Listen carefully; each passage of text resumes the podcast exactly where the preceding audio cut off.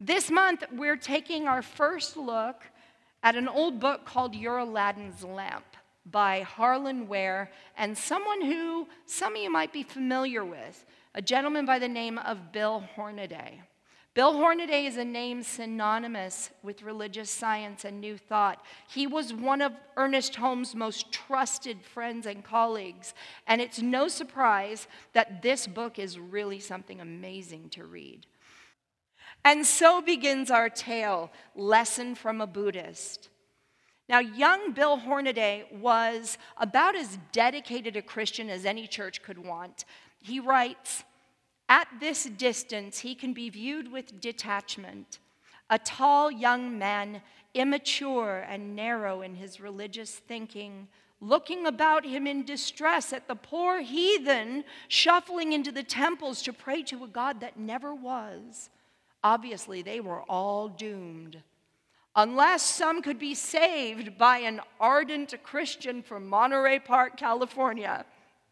He would begin by learning the Chinese language, he decided. Then he could convey the good news in the heathen's own tongue.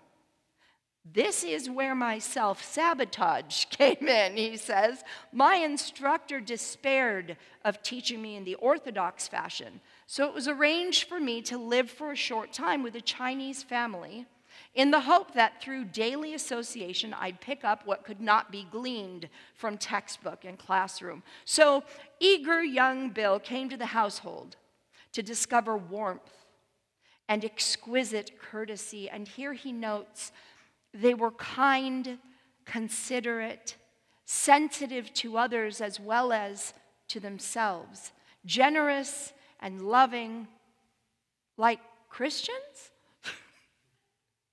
it gradually dawned on him that their religion, whatever it was, was practiced 24 hours a day, every single day. There were idols placed throughout the house, and they were everywhere. There was, for example, a god of sleep. It was a wooden image with a serene, chubby face and eyes closed in slumber. And there was the God of happiness and joy, a round little man who appeared to be laughing joyfully, and which the Buddha we just spoke about cringed at. So, before long, he began asking questions. Once, when trying to understand the meaning of a religious ritual, he says, My host, who was Buddhist, asked, how Christianity was practiced. This was my glorious chance. I talked with ardor and quoted at length the commandments of Jesus and my church's dogma. He was gravely thoughtful, his host. Do you really love everybody? He asked, looking directly in my eyes. Do you really bless those who persecute you? Well, I try, I said stoutly, and succumbed to a fit of coughing. Um, he had been concerned that morning because I had the symptoms of a cold, Bill says. You're not angry at anyone? The host asked. Sometimes emotional stress can cause a cold, is it not true? That too was a new idea to Bill, but 4,000 years old to the Chinese. The host suggested that he come along to a Buddhist service, but honestly believing that the wrath of God would be upon him, he declined. His host said, It is our duty to take note of how we feel within ourselves, about ourselves and others. When this has been done properly, we find ourselves in perfect balance. I, I feel fine, I really do, came Bill's reply. Yet you are prejudiced, came the host's. His tone was mild. You don't understand our belief and are not willing to let me explain. Bill saw the justice in this. Well, go ahead, then tell me about it. On the contrary, he smiled, I will let you tell me tell yourself after they were seated on the floor by a shrine, he brought out two beautifully carved hand sized blocks of ivory. The backs of the blocks were smooth, the inside exquisitely carved, presenting a landscape scene with human figures and tiny bridges and shrubbery. The insides of the blocks complemented each other, when, and when they were brought together, they fitted perfectly. And he placed them on the floor in front of Bill. The first requirement is to be honest with oneself, he said. If you are prejudiced toward anyone, move them a few inches apart. After a bit of soul searching, Bill moved them. If you are afraid of any person, place, or thing, again, you must move them apart. Afraid? There was menace everywhere in that strange land. Of course, he was afraid, and so he moved them a little further apart. If you feel guilty over something that you've done in the past, move them again. Bill notes In the world I'd lived in to this point, the path was straight and narrow, and almost everything enjoyable was wrong. I was fraught with guilt. I set them apart another few inches. If you are uncertain about your relationship with a power greater than yourself, move them once again and once more. He moved the figures apart. This is good, said the host. You are honest. Now, take all of the thoughts you have used to separate the pieces and reverse them, for prejudice can be erased with love and understanding. Fear disappears as one grows in strength and wisdom. Guilt should not accompany a young man who means to do his best for all others. And the recognition of a power within greater than the small self is like a flower opening to the sun, the true beginning of the love of God. There, this is your religious service. When you have forgiven yourself and others, when you have recognized that all life is good, that that life is within you, then you can bring the blocks together in wholeness. You will feel better, and life henceforth will be more meaningful. He says, It was a lesson that would be with me from then on. It was the first time that I had been called upon to do for myself the things I'd prayed that God would do for me. And he settled down to it with a furrowed brow. It was a struggle to bring those blocks together, honestly. He'd had to work quite diligently to move past those limitations which had pulled them apart. But he says, in the end, the heathen had turned the would be missionary inside out. He'd enlarged his view, revealing the universality of the power within, preparing him for his encounter with a remarkable philosopher who would become his friend and mentor. And he notes, the day I reluctantly left that Chinese family, my host spoke English for the first time and spoke it perfectly. He confessed that he was a graduate of a university in the US. You learned faster because you didn't lean on me, he explained. We have great resources within when we're forced to use them. I had been a very easy victim for a gentle man whose Buddhist views seemed more Christian than my own, Bill observed. And so he went on to live the life of the predictable American dream for several years after. He started a profitable business, married, bought a hilltop house right here in neighboring Altadena, and he lived quite comfortably until one day when a family member announced that she had been attending church in a theater where a man named Ernest Holmes presented a religious philosophy as if he knew for sure what he was talking about. Her instinct was sound. Ernest Holmes had worked out a philosophy that satisfied his ever questioning mind and could be illustrated on a blackboard and conveyed in eloquent lectures to those willing to hear. And here's the thing it could be proved. So he attended his first lecture. He said, and I loved this first line Ernest Holmes was a short man who walked tall. He had no reverence for ecclesiasticism or outmoded theology. He said that the power within was available to all, saint or sinner, without intercession by priest or pastor, without mediator. So when his words began to reach me, I was shocked. But all around me, people were taking notes. It was like a college lecture.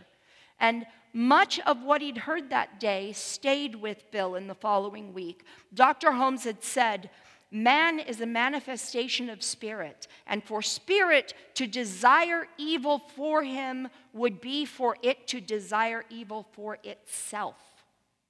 All apparent evil is the result of ignorance and will disappear to the degree that it is no longer thought about or indulged in.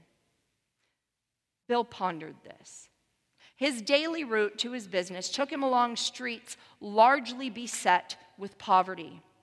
Were the tenement houses a manifestation of the mind, he wondered? Were they part of what Holmes had meant? It was a fresh concept for the one time soul saver. What about that vacant eyed man he'd glimpsed sitting on a front step dejectedly? What if, what if he'd spent the last evening at that lecture. Suppose, in his search for understanding of the glorious universe all around him, he'd brought home a new and practical thought. And suppose this morning he had awakened with new hope. And he followed this notion down its path of potential impact on the man's life. He'd go into the city and look for work. And because he believed it to be, his search would lead him to be hired. And as he learned more about his job, in Ernest Holmes' wor- words, ignorance would no longer be indulged in. And eventually, when his life had taken on a whole new meaning and comfort, would he realize that the poverty had only been a state of mind? Provocative. So he came back and back again, week after week. And one day after the service, the two were finally introduced. And it was obvious that someone had already spoken to Holmes about him. Come and talk to me when you have time, Bill, Ernest said. They tell me you're a preacher. The word was said with an odd inflection. The half taunting overtone belied the friendliness in his eyes. My training included preaching, Bill responded stiffly. I'm not preaching now. Are you getting anything out of these lectures? said Ernest. I find them provocative, came his reply. That's good. I do too. There's a lot I say that I don't understand myself. It was pretty clear to me this morning, but sometimes it's too complex for anybody like me to understand. Bill thought he must be kidding but I know better. I have been there, and many of us have had that experience, right? Take our Science of Mind study group, for example. We actually had to start recording the sessions for this very reason. But sometimes the discussion that we have is so profound, it is so big, and we all come together to form these bits of wisdom that it almost seems like it's too big to remember afterward, right? Does that sound right? And I'm not talking about what I say, I'm talking about everyone in that room. Every one of us has had that experience where we'll say something and stop and go, huh, that was good. Hence the recorder. It's really quite wonderful and it's addictive. When something like that happens to you, you find that you want to explore it and learn more and more as it flows through. But back to our story. And so, Bill and Ernest Holmes had exchanges nearly every Sunday thereafter. And one day, he invited Bill to lunch. He said, Bill says, he did very well for himself indeed. No modern philosopher should be narrowly aware of the right side of the menu, he said. And he taught abundance on Sunday and believed his own life should manifest abundance. All the world's threadbare preachers and their threadbare offspring had the wrong idea. Life was joyous, the earth abounded, all was superlatively well. I hear you come from a family of ministers. That right, Bill? Three generations or so, Bill replied, quickly changing the subject. Will you tell me sometime how you arrived at your philosophy, Dr. Holmes? I'll tell you right now in three words, he said. I stole it. It was a shock, and Ernest seemed pleased. You can't steal the truth, though, he amended. If the central idea of my philosophy is true, then it's yours. And his, he pointed to the next table, and hers to the next, and mine Truth existed before any of us came onto the scene. One's manner of expression can be trademarked, but what we are teaching at the Institute has been gleaned from the wisdom of ages, east and west. And if it's true, it belongs to anybody who can understand it. The rest of the lunch went on quite amicably, and as they went to part ways, Ernest turned to him and said, Bill, I think you ought to know that I have been treating. And remember, treating means praying, they're the same thing. I have been treating because I need a preacher. My Sunday service has been standing room only for so long that I had to start off one of our teachers in another theater. He's had a better offer in a church, and he's leaving. I'll talk to the trustees about you. A preacher teaching science of mind could fill that theater. How many seats? asked Bill. 1,600. How large is the audience? Oh, it's not anywhere near what it should be, Ernest admitted. The man who is leaving is very able, one of our best, but he isn't a preacher, and that's what they seem to want. I'm finally convinced you can't educate some people away from preaching. They even want to sing hymns, he said with distaste. He probed Bill with his bright blue eyes. Since I've been treating on this need for a preacher teacher, it's only fair to tell you that the first time I saw you, something in me said, This could be that man. Bill felt a slight chill. I have only a vague idea of your philosophy. You're attending classes in the evening, aren't you? Well, yes, I am, and getting a lot out of it. And so he kept going and got a lot more out of it. And it was soon after that conversation that Bill Hornaday closed his business. Interesting fact, he made what he would refer to as educational toys, but specifically, he was responsible for ant castles, luxury ant farms. He used to lure kids into Sunday school with his ant farms. He would make one for an interested kid and then make another and another. So, the Reverend Dr. Bill Hornaday was the ant farmer. And um, when he tried to argue his b- position against closing the business in this new venture of preacher teacher. He said, I have ant catchers on the Mojave Desert, and then quickly realized you can't say ant catchers without sounding like tiny little cowboys at the roundup. So Bill studied and he learned, and most of all, he'd begun to feel like he was home again. Preaching was in his blood, but teaching from this philosophy, it made him come alive. And then, the Saturday before his first appearance at the Belmont Theater in Los Angeles, Ernest stopped him.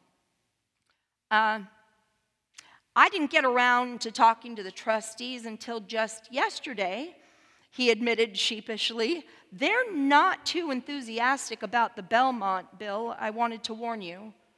We're on our own there.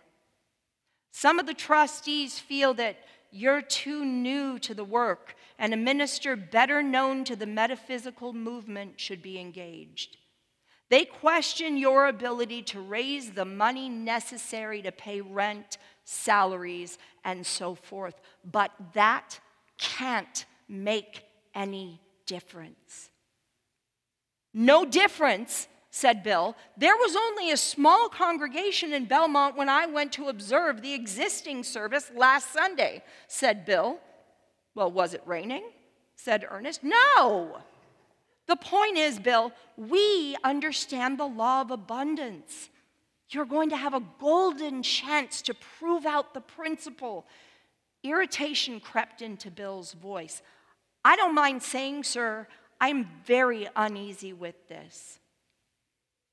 Uneasy, are you? Well, frankly, yes. Here we are just getting your overflow and the ones who don't want to drive that far because you're six miles away. And I'll note here Ernest Holmes held his service in Beverly Hills in a theater just off of Wilshire. The Belmont, Bill Hornaday's location was on Vermont Avenue in LA.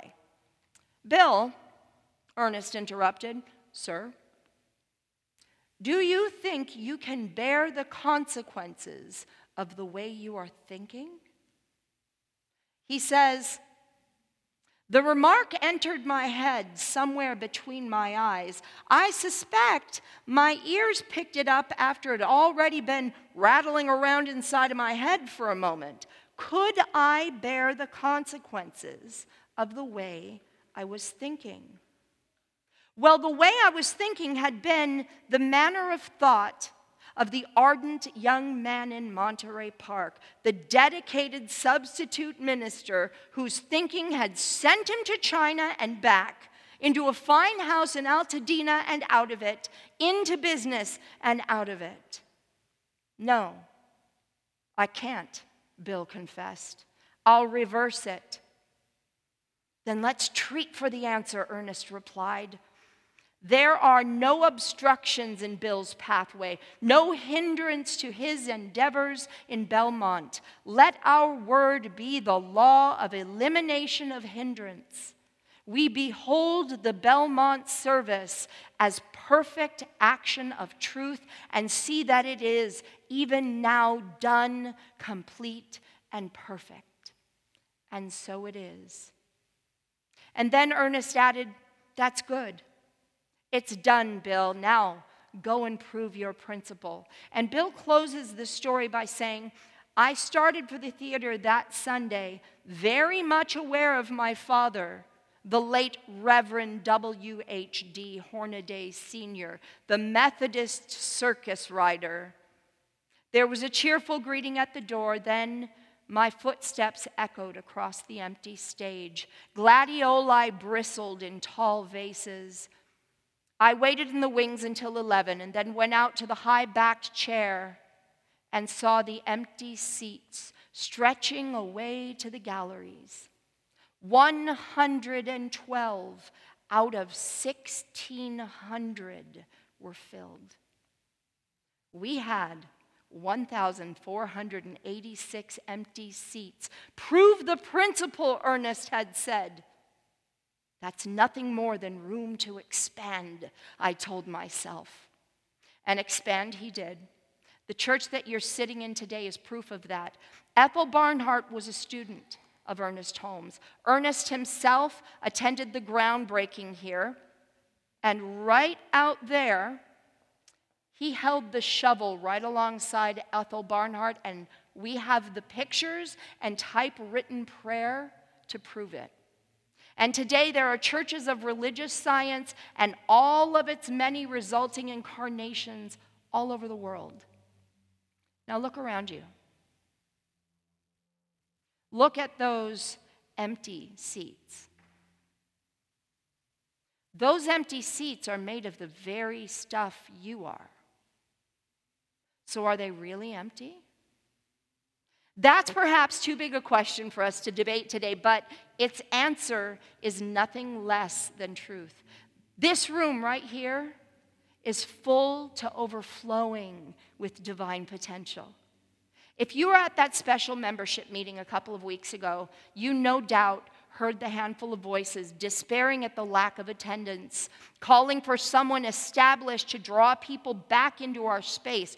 for someone to bring their followers along and revitalize this church. And you heard others who argued that we are on our way to something wonderful just the way we're going right now.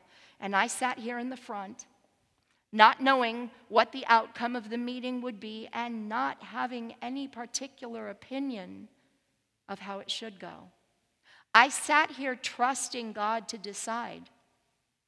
I sat here in love and peace, quite content with whatever would come. And I was honestly very surprised when it was announced that I would be the new senior minister. My brain still kind of startles a little when that idea pops back in, because the thing is, no matter how that meeting would have gone, I was still going to be here doing exactly the same things that I do already, and holding the same bright vision I always have since I was a little child here. And here's where I tell you the most important part of this whole thing I don't matter. I don't matter to the success or failure of this place any more than any one of you do.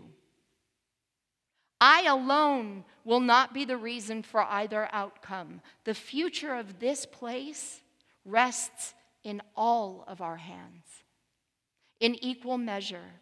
In the vision and intention all of us hold for it. And when I look out into this sanctuary, I don't see a handful of loyal members stubbornly and diligently staying the course, come what may. I see faith in action vibrant and humming, magnetizing faith in action. Look at each other and see it with me.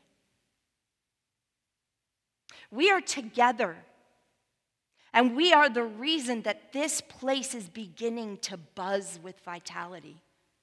We together are the reason for the surge of momentum thrusting underneath our feet. We together are the authors of its future, its life, and movement toward a growth so rapid, so profound and abundant. It is we who will be seeking others to teach at our overflow theaters when the standing room can hold no more.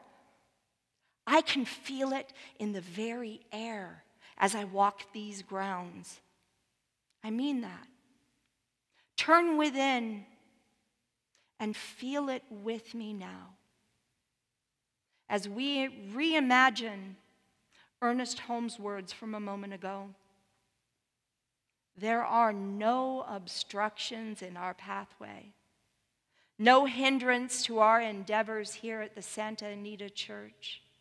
Let our word be the law of elimination of hindrance and the invitation of vitality and growth.